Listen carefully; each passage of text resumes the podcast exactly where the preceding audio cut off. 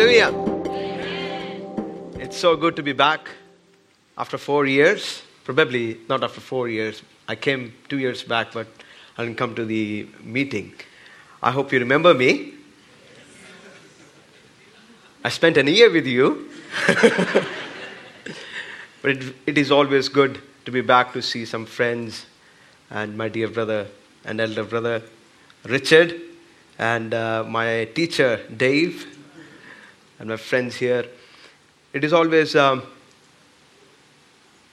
so good and so thankful to the Lord for what He is, what He has done in our lives so far. The Lord has allowed me to enjoy the blessings of such friendship of some very special people.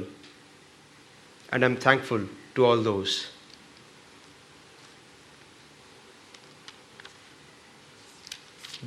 I just remember the days when I studied here, the days when I used to be a part of this King's Church.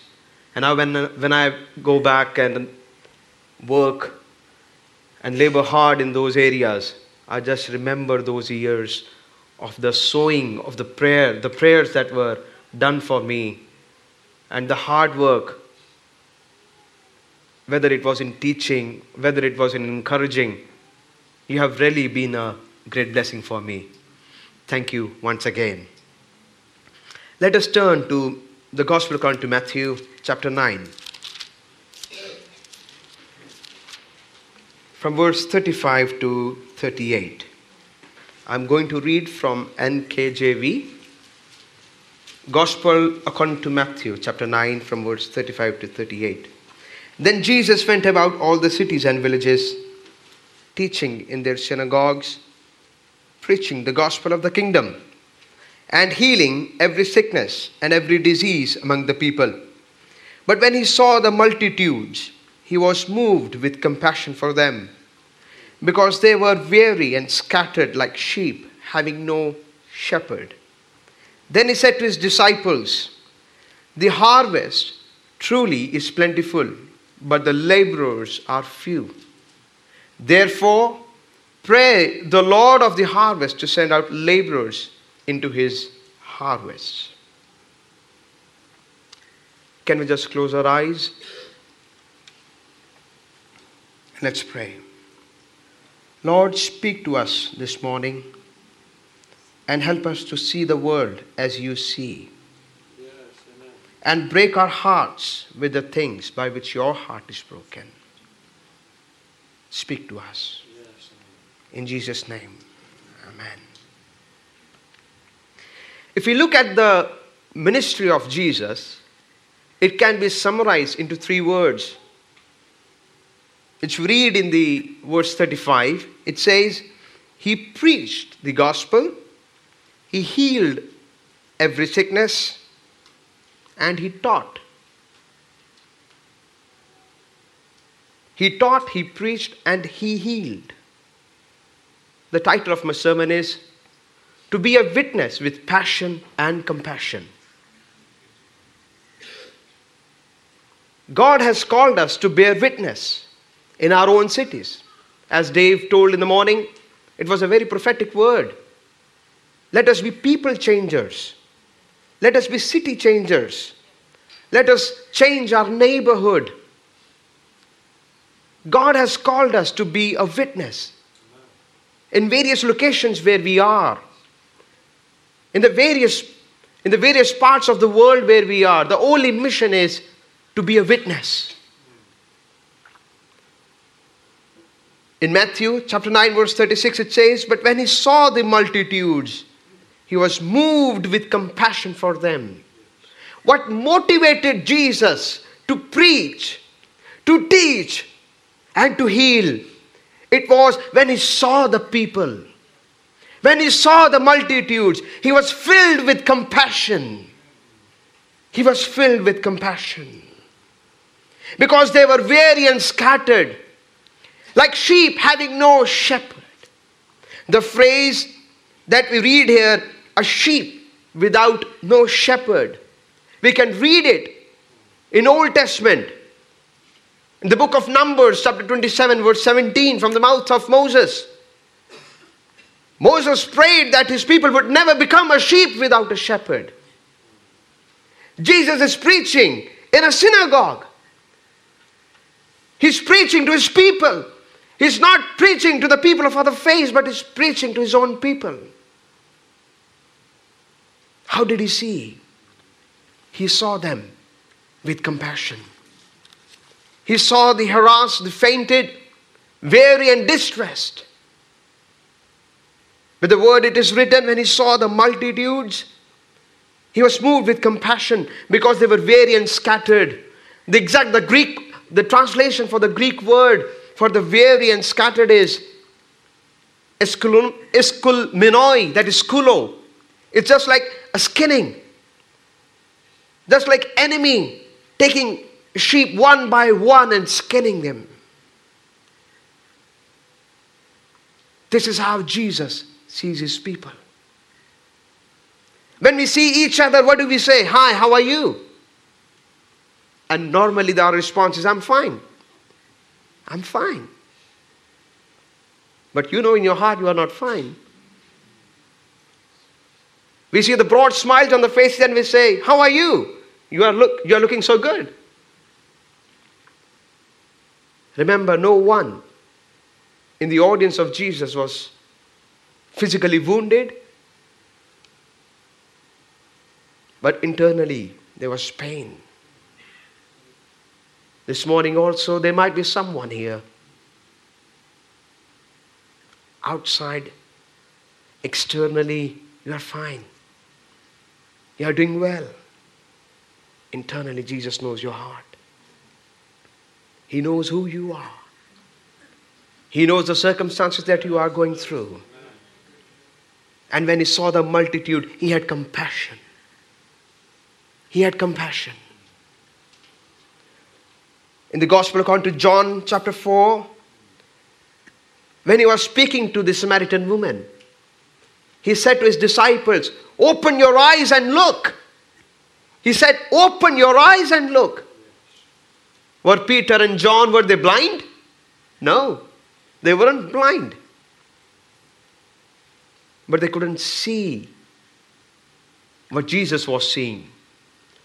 They were seeing from their own understanding. Sometimes we also think everything is all right, but no, my dear friends, everything is not all right. Sometimes we lose the purpose for what God has called us. In the book of Judges chapter 13, there is a story about Samson. How many of you know about Samson? Can you please turn to that? The book of Judges, chapter 13, verse 5.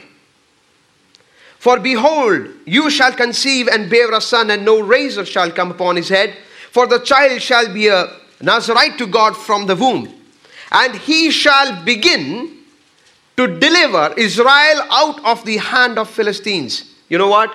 This was the purpose for the birth of Samson. What was the purpose? The purpose was to deliver, he will begin to deliver Israel out of the hand of the Philistines. This is what the angel told to Samson's mother. But what did Samson's mother told to Manoah? If you look below, she said, the angel of the Lord came to me and he said that you shall conceive and bear a son and no razor shall come upon his head, for the child shall be a Nazarite to God from the womb. And that's all, finish. She didn't mention the purpose. And that is why everything that Samson did was for himself. He killed the animal for himself. Whatever he did, it was for himself. But that was not the purpose. The purpose for the birth of Samson was to deliver the Israel out of the hands of Philistines. My dear people of God, many a times we lose the purpose for what God has called us. God has called us to deliver people from the sicknesses, to bring the good news to all those who are downtrodden, to reach out to those people who have no hope. Sometimes we think, I can't do that. This is the work of the elders. This is the work of so-called pastors and apostles and pastors. No, my dear friends, we can do. Yes, we can do. Yes. How Naaman was saved? Can anyone of you tell how Naaman was saved? Was healed? He was healed because of the witness of a small slave girl. Yes, so true. Naaman was an honorable man, but he had leprosy. But this slave girl had a burden to bear witness. She had a burden to bear witness.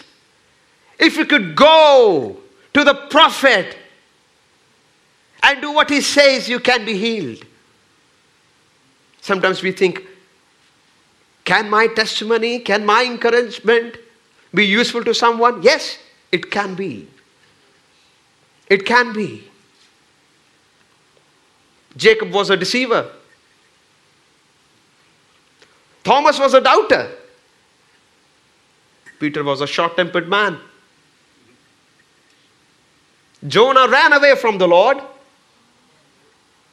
Moses used to stammer. But God used all of them.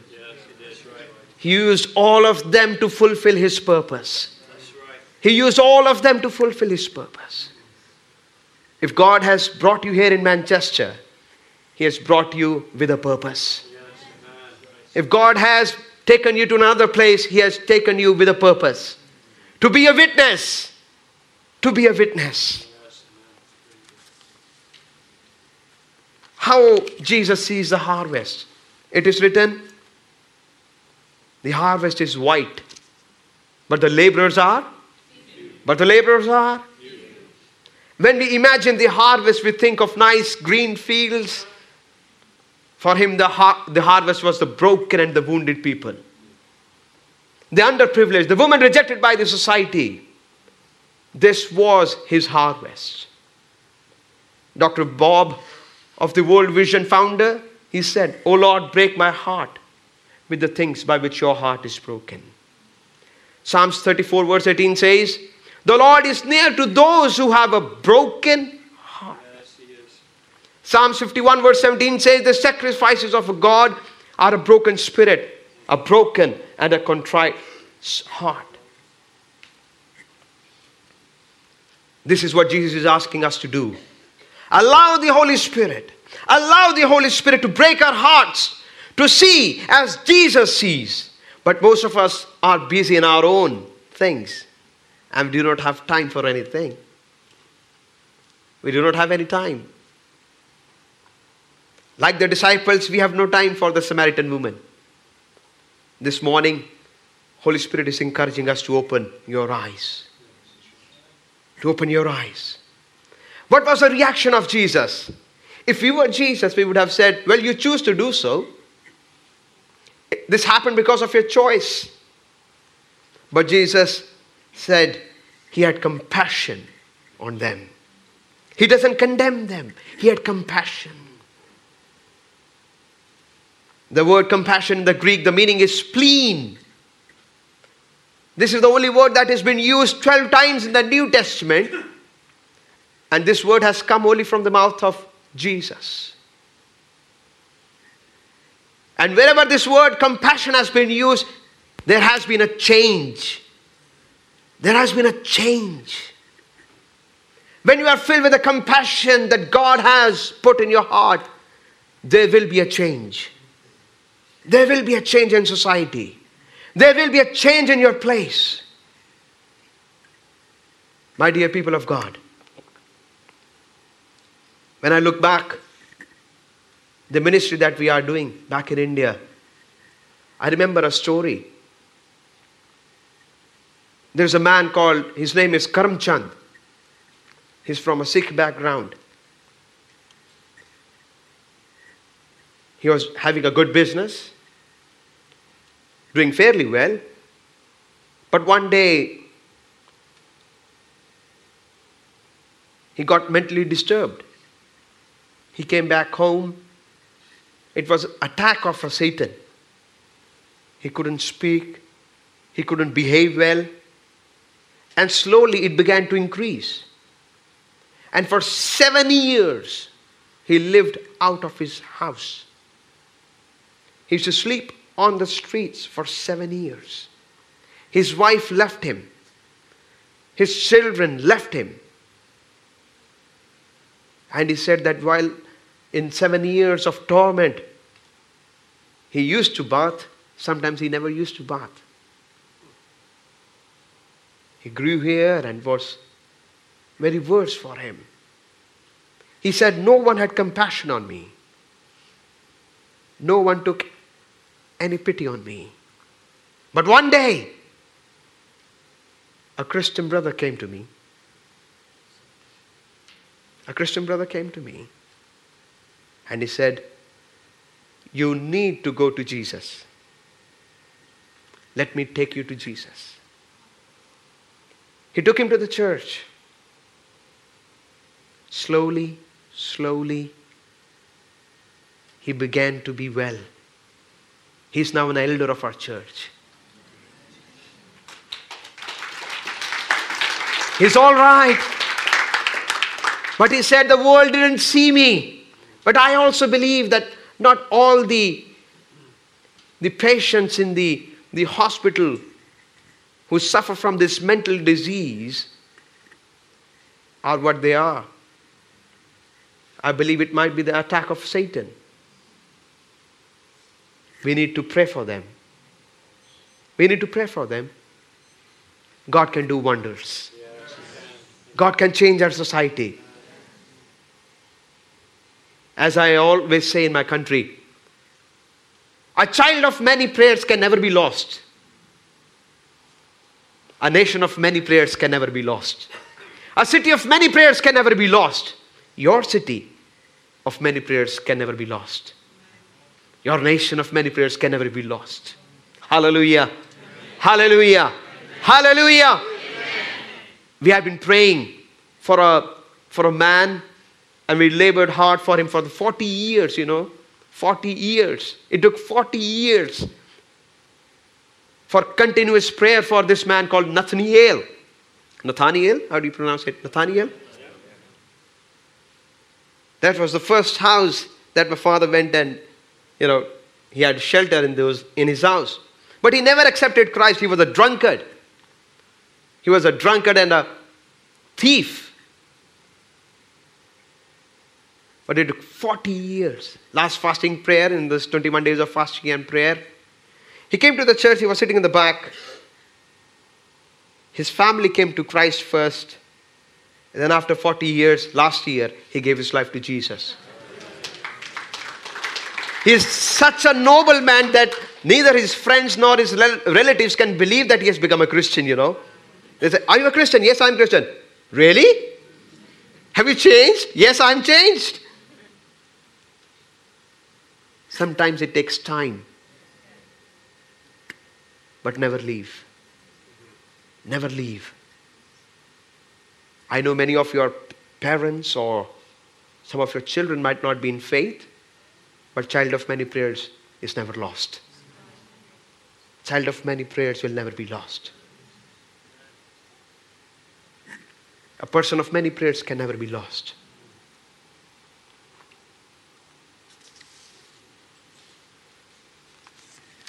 What is compassion? Identifying yourself with others. Identifying yourself with others. When Jesus met a leper, when this leper touched Jesus, he was healed. But according to the rabbinical law, a leper man can never touch a clean man. If he touches a clean man, the clean man will become unclean. So when leper touched Jesus, Jesus took all his sickness upon him. This is what cross has done for us. We were spiritually lepers. We were away from him. But Because of the cross, he took all our sins. He had compassion on us, and his mercies are new every morning. In Psalms it is written, for God is good, and his mercies endures forever. For God is good, and his mercies endures forever. Compassion demands, the harvest demands to leave our comfort zone and to touch the lives. To touch the lives. Can you show the slide, please? This is India. I'm up in the north, Punjab. Do you read that? Near to Pakistan? We are just border. We are in the border of Pakistan, just 26 kilometers. Next slide, please.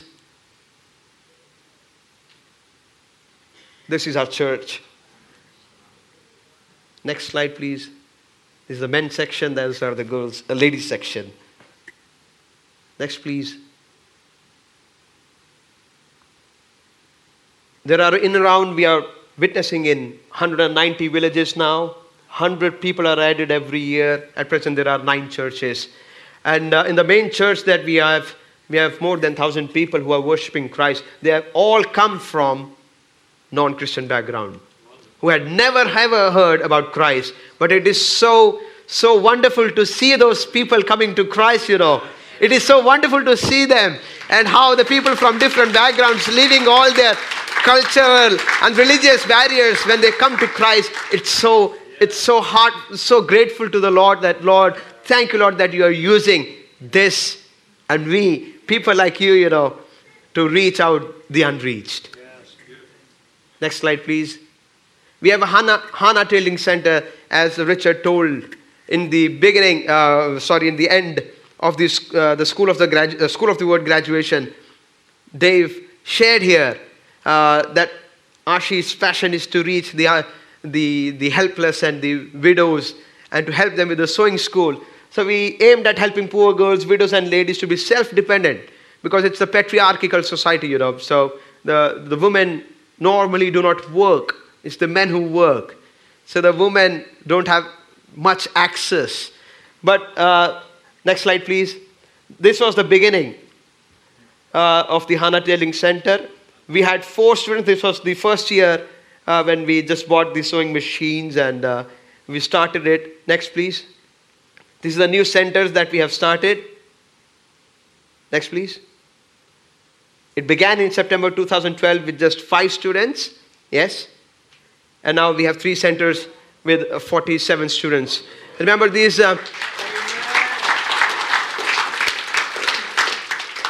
ladies and these girls are so thankful to the Lord for all those people who have sown in it, that they are becoming self-dependent. And after the training, they receive this sewing machine, that they use it to be self-dependent, to earn from their home. Yes, next, please. This is the just the open air meetings that we conduct. Yep. We share this is the way that we share the good news in the remote villages. We share the tracks. You see that horn, the blow, you know. Next, please. This is the church that is very close to Pakistan, just a kilometer away. So this is a strong church. We are having people from Sikh background and from Hindus, but mostly from Sikh background. Yes, next, please. Yeah, just slide it. Yeah, we had some educational programs. We did it. Yep. Hundreds of Dalit children, lower section of society, who have been helped by providing free education and sponsorship in the past. And their parents had never ever studied or sent their kids to the schools because of their poverty. Now it is so blessing to see the children who are educated, and some of them have become leaders and pastors in the churches. It's so grateful. It's so wonderful to see them. Yeah. So together we can make a difference. Together we can make a difference. We can make a difference by obeying Matthew 9:38, by sharing the gospel boldly, by going to the needy places and meet the people. I want to end with a story, with an illustration.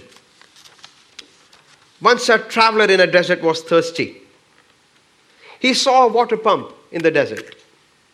When he pumped, there was no water. He saw a small piece of note on the pump which said, "This water bottle hid under the sand near the pump. Take it and pour it in the water pump. You will get enough water.